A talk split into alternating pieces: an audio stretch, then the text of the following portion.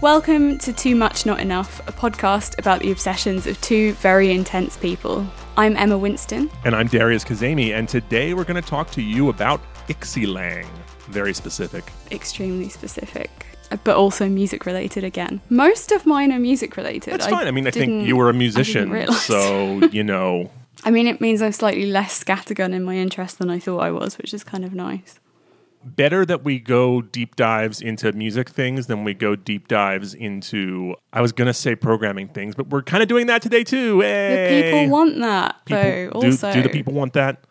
I think they probably. I don't do. want the people to want that. So this is this is a current obsession. Like this is a current, active, brand new obsession for me. Whereas I think I think most of the most of the topics we've done have either been like fairly broad and general, or in the case of the Granger episode, yeah.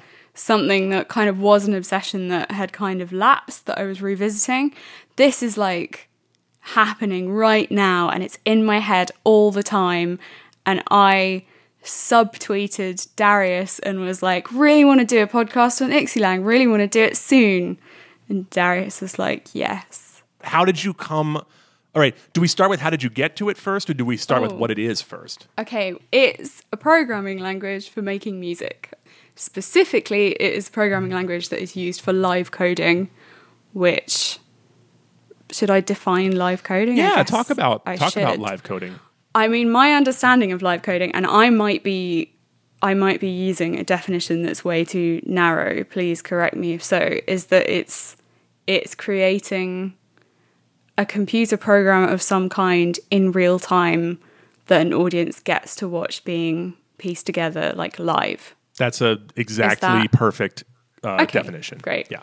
I mean, I, I, which I assume can also exist in like non-creative contexts. Like, do people do it at conferences and stuff? Well, so for example, like uh, I used to do Google Hangouts that people could tune into, and they could like watch me code a thing. And usually it was creative because I'm usually coding creative things. But sometimes it's like, oh, here's 101, like how to code a website in React or whatever. There's a woman named Suze Hinton who works at Microsoft and she does tons of live coding.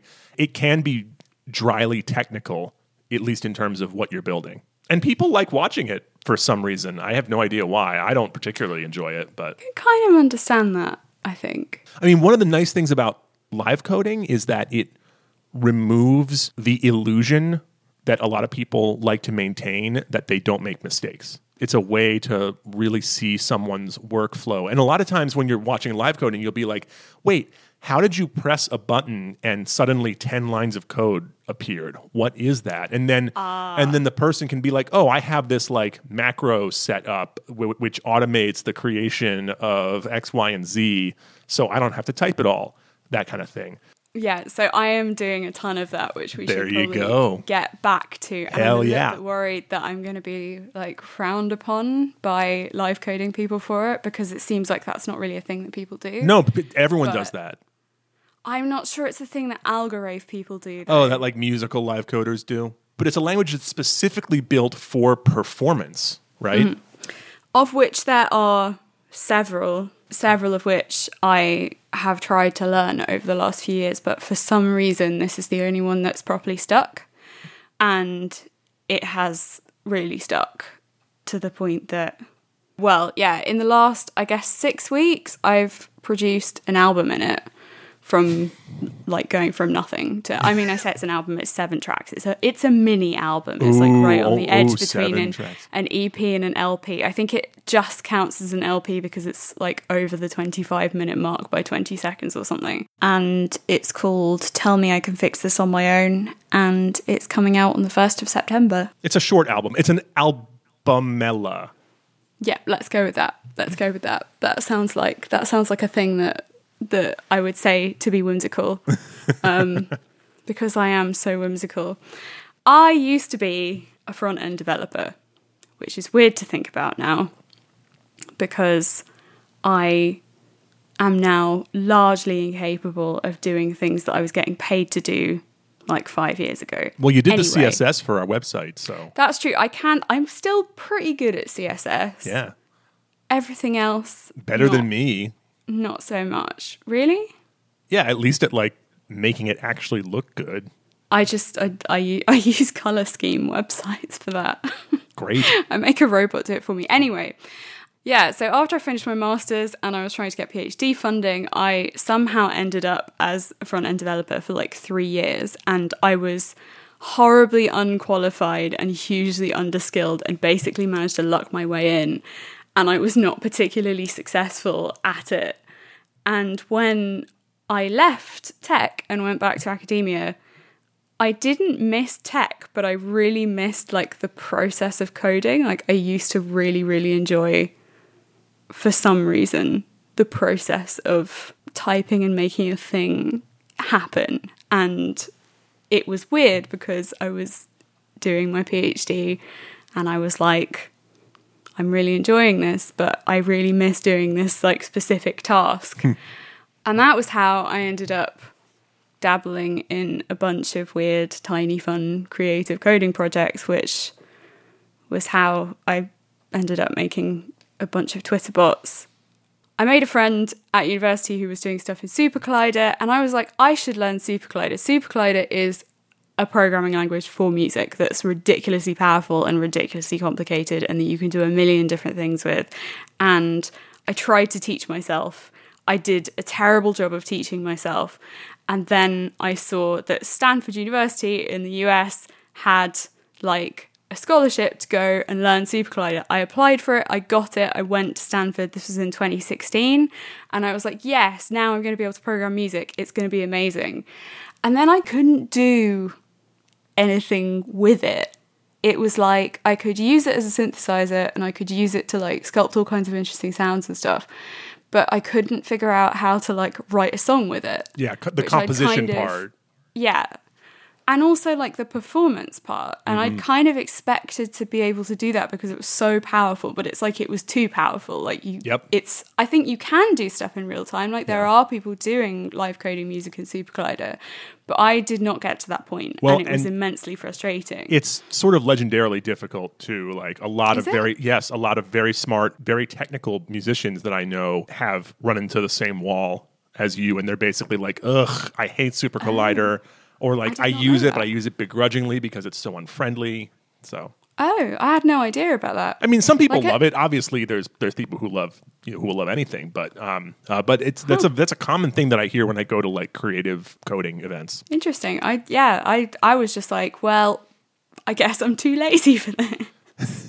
Never mind. But then, like completely by chance, I ended up um, going to a workshop in Sussex and it was like a creative practice for academics workshop and there was a guy there whose name is Thor Magnusson, who is the developer of ixi lang, who taught like a mini workshop on it. And I was like, this is amazing. This is completely life changing. I'm going to use this for everything. And then I completely forgot about it. And somehow, six weeks ago, I discovered that I still had the program installed on my computer and I opened it. And then, like, three mm-hmm. hours later, I'd finished a song. And I was like, oh, this is actually really amazing and I think I might love it. And the great thing is it's built on top of Super Collider, so you can like build synths for it and stuff in Super Collider and then you can use it to perform with those synths in like a live context without wanting to put your entire head through a window because it's so frustrating. So basically if you need to you can open up the hood and and tweak it mm-hmm. as you need to using the powerful features of Super Collider, but then you can close the hood and forget about it and like mm-hmm. go back to using the easier thing. Or you can never open the hood. Right, yeah, yeah. But it's an option. It's an option. but there is an I think you can actually run it from like I think you can run it within Super Collider at the same time as Super Collider yes, if you, you are can. that way inclined. Yes, you can. So, how we ended up here was that I wrote this one song in ixi lang. I put it on the internet because Darius is a big snitch. He retweeted it, and a bunch of people who actually know about live coding saw it. And then one of them, Alex McLean, who is, as far as I can tell, like the Elvis of live coding and has developed his own programming language, tidal cycles, and all sorts of cool stuff, was like, why don't you come and play an algorave? Well, and I was like, I have no songs. And he was like, Can you write more songs? And I was like, Yes. Okay, and now so here we are. So first of all, Emma's talking about like she put a song up that was just an audio file, but it wasn't. It was a video of Mm, It her video. performing. It was a video of her live coding and performing this and singing along with it, which is actually very unusual when people live code music. Most of the time, when people live code music, they're trying to make like you know Aphex Twin or something like that, and it's all synths and samples and and bleeps and bloops and things like that, but no human voice.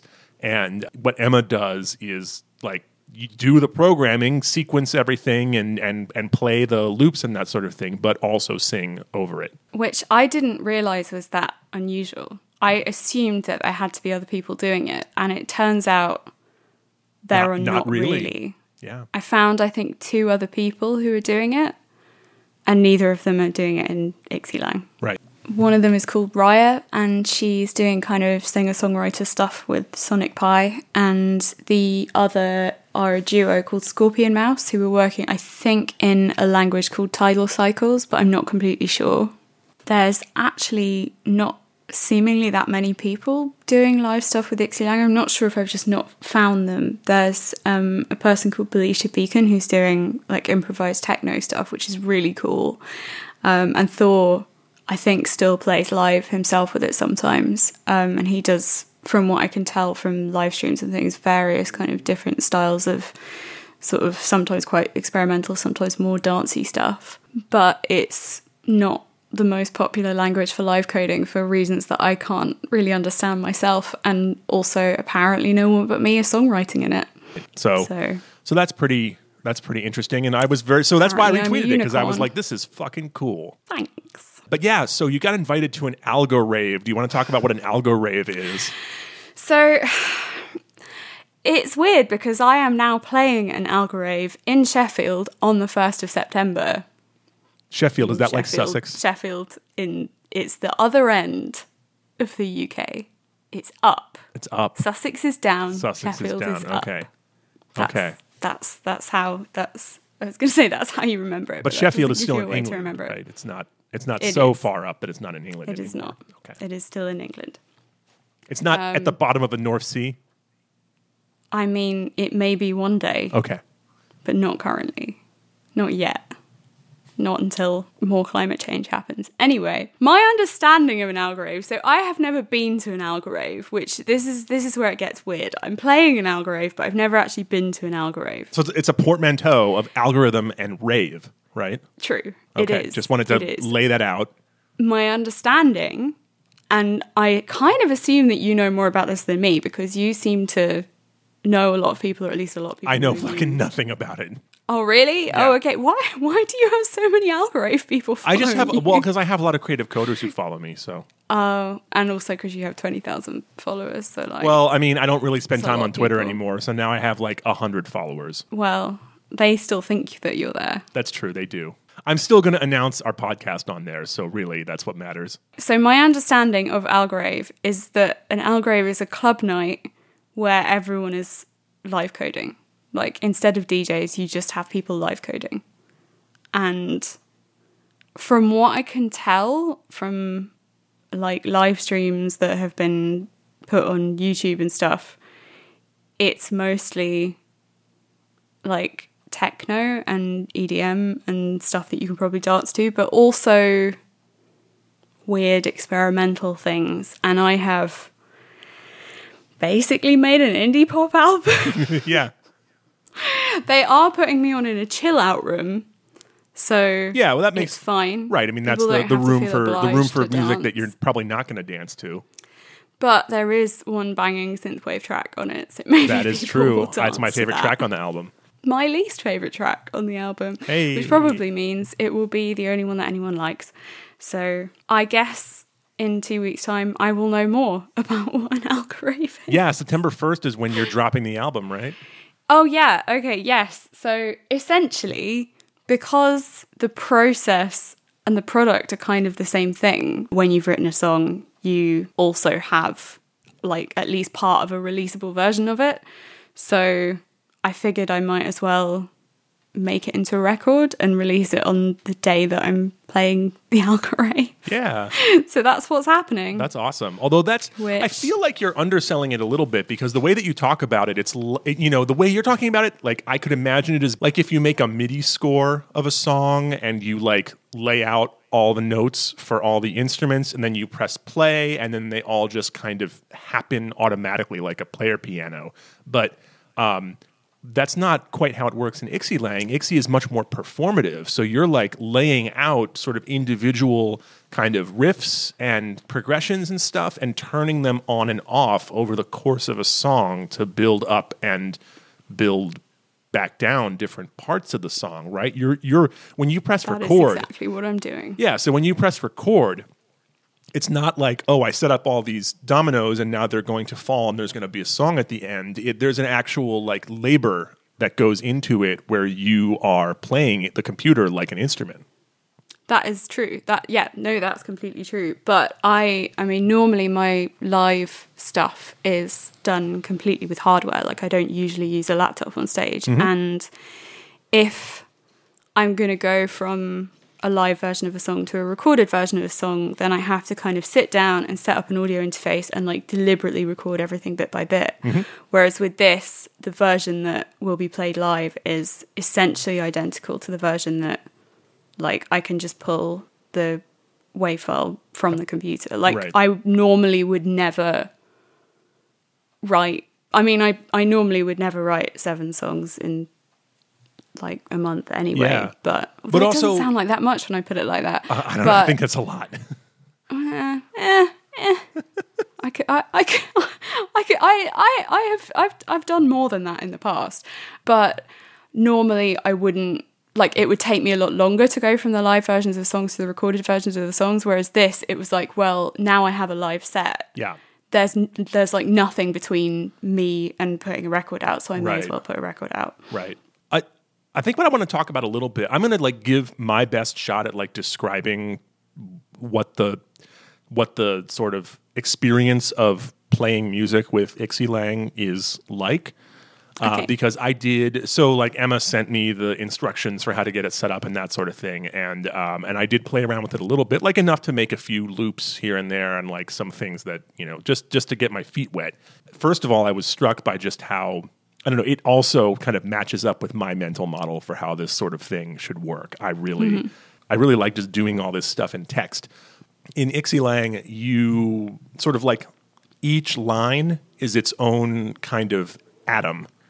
Uh, it's like a, it's like an atomic type thing, and so uh, you might build up one instrument on one line and another instrument on another line, and then assign that instrument to a sequence of notes on the next line. Um, and line instead of usually when you run a program, you write like line one, line two, line three, and the program goes one, two, three. And in ixi lang, you write line one, line two, and line three, and then you manually decide whether the computer is going to execute line three now. Okay, now it's going to do line one. Now it's going to do line two while line run is one is running. Now I'm going to turn off three and turn on. So you're sort of switching these code blocks off and on as you perform. Uh, and that's a really different flow from the usual one, two, three, four, five linear flow of computer programming. And I think it's really cool. It's similar to how like Super Collider works, or how like Sonic Pi, which I guess is its nearest Yes. competitor, Yeah. works. Like you can you can choose which blocks to evaluate, Right. But the limitation with Ixi, which is I suppose it's the one limitation that I've like actively had to fight with is you can only evaluate one line at a time. You can't select two lines and run them both. You have to pick one. Oh, interesting. So you can't assign like two instruments to a mixer and then turn the mixer on? You can, but you have to use a function that is referred to as snapshots. Okay, all right. which takes it takes a bunch of pre-planning and setting stuff up, and I think that's possibly why I haven't seen it used in live performances very much. Like Mm-hmm. I think people tend to do more kind of line by line, like building stuff up. And right so so it doesn't so ixi does not lend itself to a song where like very little is happening and then all of a sudden at the same time 10 instruments start to play uh, at the it doesn't, but I have made that right happen. with like with with careful planning and that sort Yeah. of thing yeah but it doesn't it doesn't lend itself to that No. it, what it lends itself to is like okay we're on this measure we bring in instrument one now we Mm-hmm. bring in instrument two now we bring in instrument three and that gradual build up and build down Yeah. yeah okay And like, I suppose, why don't I just use Sonic Pi, which can do that, but also can evaluate multiple code blocks at once if you want to? And in all honesty, the reason is because I like how the sequences are displayed in ixi lang so much. How God, how do I explain it? They're like, I mean, the sequences are arrays, but when they when you write them out in the editor, they look like little ASCII maps, like a roguelike well, dungeon. yeah, I mean something. the thing that's the thing that's different about it, like as far as I recall, sequences in Super Collider are arrays as well, but the differences in Ixi, the spaces represent time.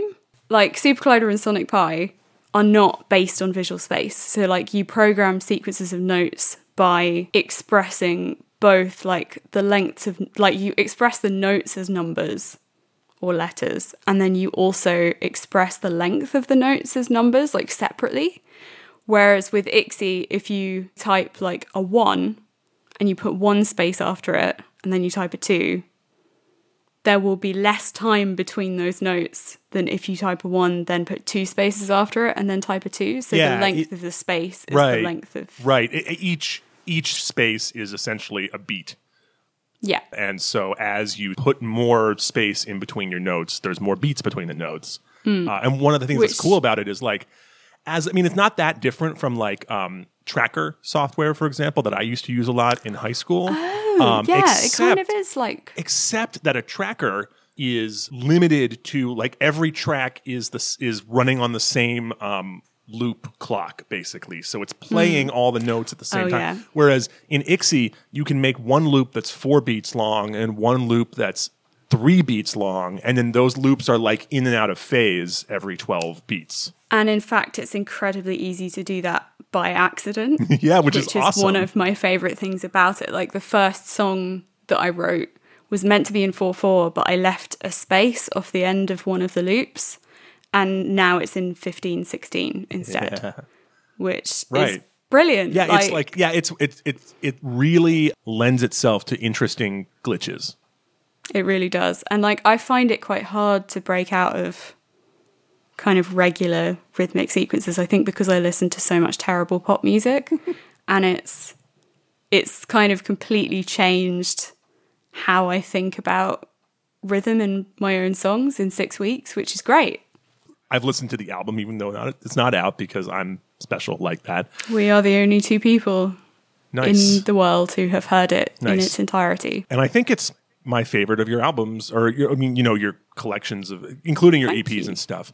Uh, and I think a lot of that has to do with the rhythm, the rhythmic nature of it. I like weird, complex rhythms. So, I mean, I do too. I just can't normally right, yeah. But now you do. and suddenly I can, which Yeah. is amazing.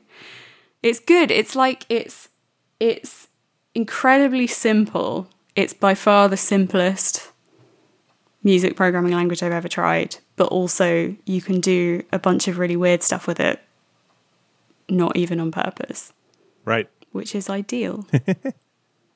I believe, in fact, Thor has described it as the ukulele of live coding, Oh. which um, Right, because it's you know it's got all know, that kind of easy to pick up and learn. It's and- yeah, it has a very very shallow learning curve. Right. Have you had other like instances in your life of like just coming across a tool where suddenly something that didn't make sense before now makes sense? I mean, that's kind of my whole approach to to songwriting is really really tool based actually. I think that's kind of how I've ended up making the music that I've ended up making. Like if I am stuck or I'm out of ideas, my strategy is always just to move to a different tool. Like the the teenage engineering pocket operators, which are like little tiny things that look like novelty calculators. I own I own two of them.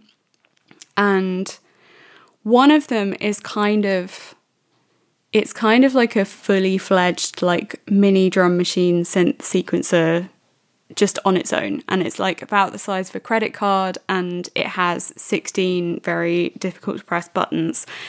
And it can only play in certain keys and only has certain chords available to it. And consequently that makes it really awesome for songwriting when I'm stuck. And I have a song which was written on that after the bathroom in my flat caught fire. And and the fire brigade came and it was very stressful and I was like I just I'm just going to go to bed for the rest of the day. But when I was in bed, the pocket operator was within reach. And because I'm very easily bored, I was like, maybe I will mess around with the pocket operator. And then there was a, a finished song that came out of it, which and I was I was not in a brain space that I would have been able to write a song without the sheer number of limitations that it places on you. Right. And and the final song is almost there's very little added to it from what came out of the pocket operator and that's not always the case but even if I had added stuff to it, it's the whole kind of the whole kind of structure and approach to the song was dictated by the limitations of the interface, Mm-hmm. which is really, really often the beginning to a song, especially if I don't kind of have a pre existent idea of like a particular thing that I want to write. I will just like choose a device that is appropriate to like wherever I am or however I'm feeling and let that kind of dictate it. Yeah, I feel that way about my SP404. I find it easier to to make sort of like sequenced hip hop and stuff with that little device, which is much bigger than a pocket operator, but uh, not that much bigger. It's it's the size of maybe a book. I mean, I, th- I do think affordances are always a form of limitation, but limits are good. They're really good. Limits are great. Yeah, But then also trying to get around limits is great. yeah. I had a couple of days, like fairly early on in learning ixi lang, where I was I was desperately trying to figure out how to switch between like blocks of instruments and I couldn't get snapshots working and I really thought that it was going to be the end of me being able to use it as like a sole live performing thing because I thought it just wasn't possible. But because I don't know when to quit ever, I just decided I was going to figure out a way to force it to do it. and I managed to. Nice. and it's not like it's not ideal, it's not what it's made for, but it's workable and it's workable in a live context. And uh yeah, I've like there's a couple of songs on the record which are very much kind of working with what the software wants to do and just kind of building up lines and taking them away and like sticking to the same chord sequence all the way through. But there's also a couple of songs where I'm forcing it to do things that it's not really designed for, but it turns out it's totally possible to do. Nice. Yeah. I mean, obviously, that reminds me of the wonderful limitations of Twitter and Twitter bots and stuff, and how it can be fun to mess with those limitations in certain ways, like when people do glitch Unicode in tweets and that kind of thing, and, and, Oh, and it sort of and it sort of breaks the frame or or that kind of stuff. Oh, that's interesting. I hadn't even thought about that. Yeah. We are, in fact, making this on the day of the death of Twitter bots, though, right? Yeah, that is true. Today is the day that the streaming API is going away. I mean, it's many Twitter bots will continue to exist, but uh, it is kind of a symbolic death of Twitter bots day today. So All my worst ones are getting deleted. So it's just quality control for me. RIP sorting hat bot. Oh, God. I bet you have a lot of really sad teenagers. in There are a lot right of sad people right now. I posted a very uh, mournful poem on the account. So, Oh, God. Just to make them even sadder. oh Nice. yeah, yeah. People are people are yeah, people are sad. It's good. Good times. It is good times. Thank you so much for listening to us talk about nature's ukulele. This has been Too Much Not Enough. I'm Darius Kazemi, aka Darius at friend.camp on Mastodon or tinysubversions.com. I'm Emma Winston, aka Deerful on Twitter, formatted deer like the animal underscore FUL, or you can find me on emmawinston.me.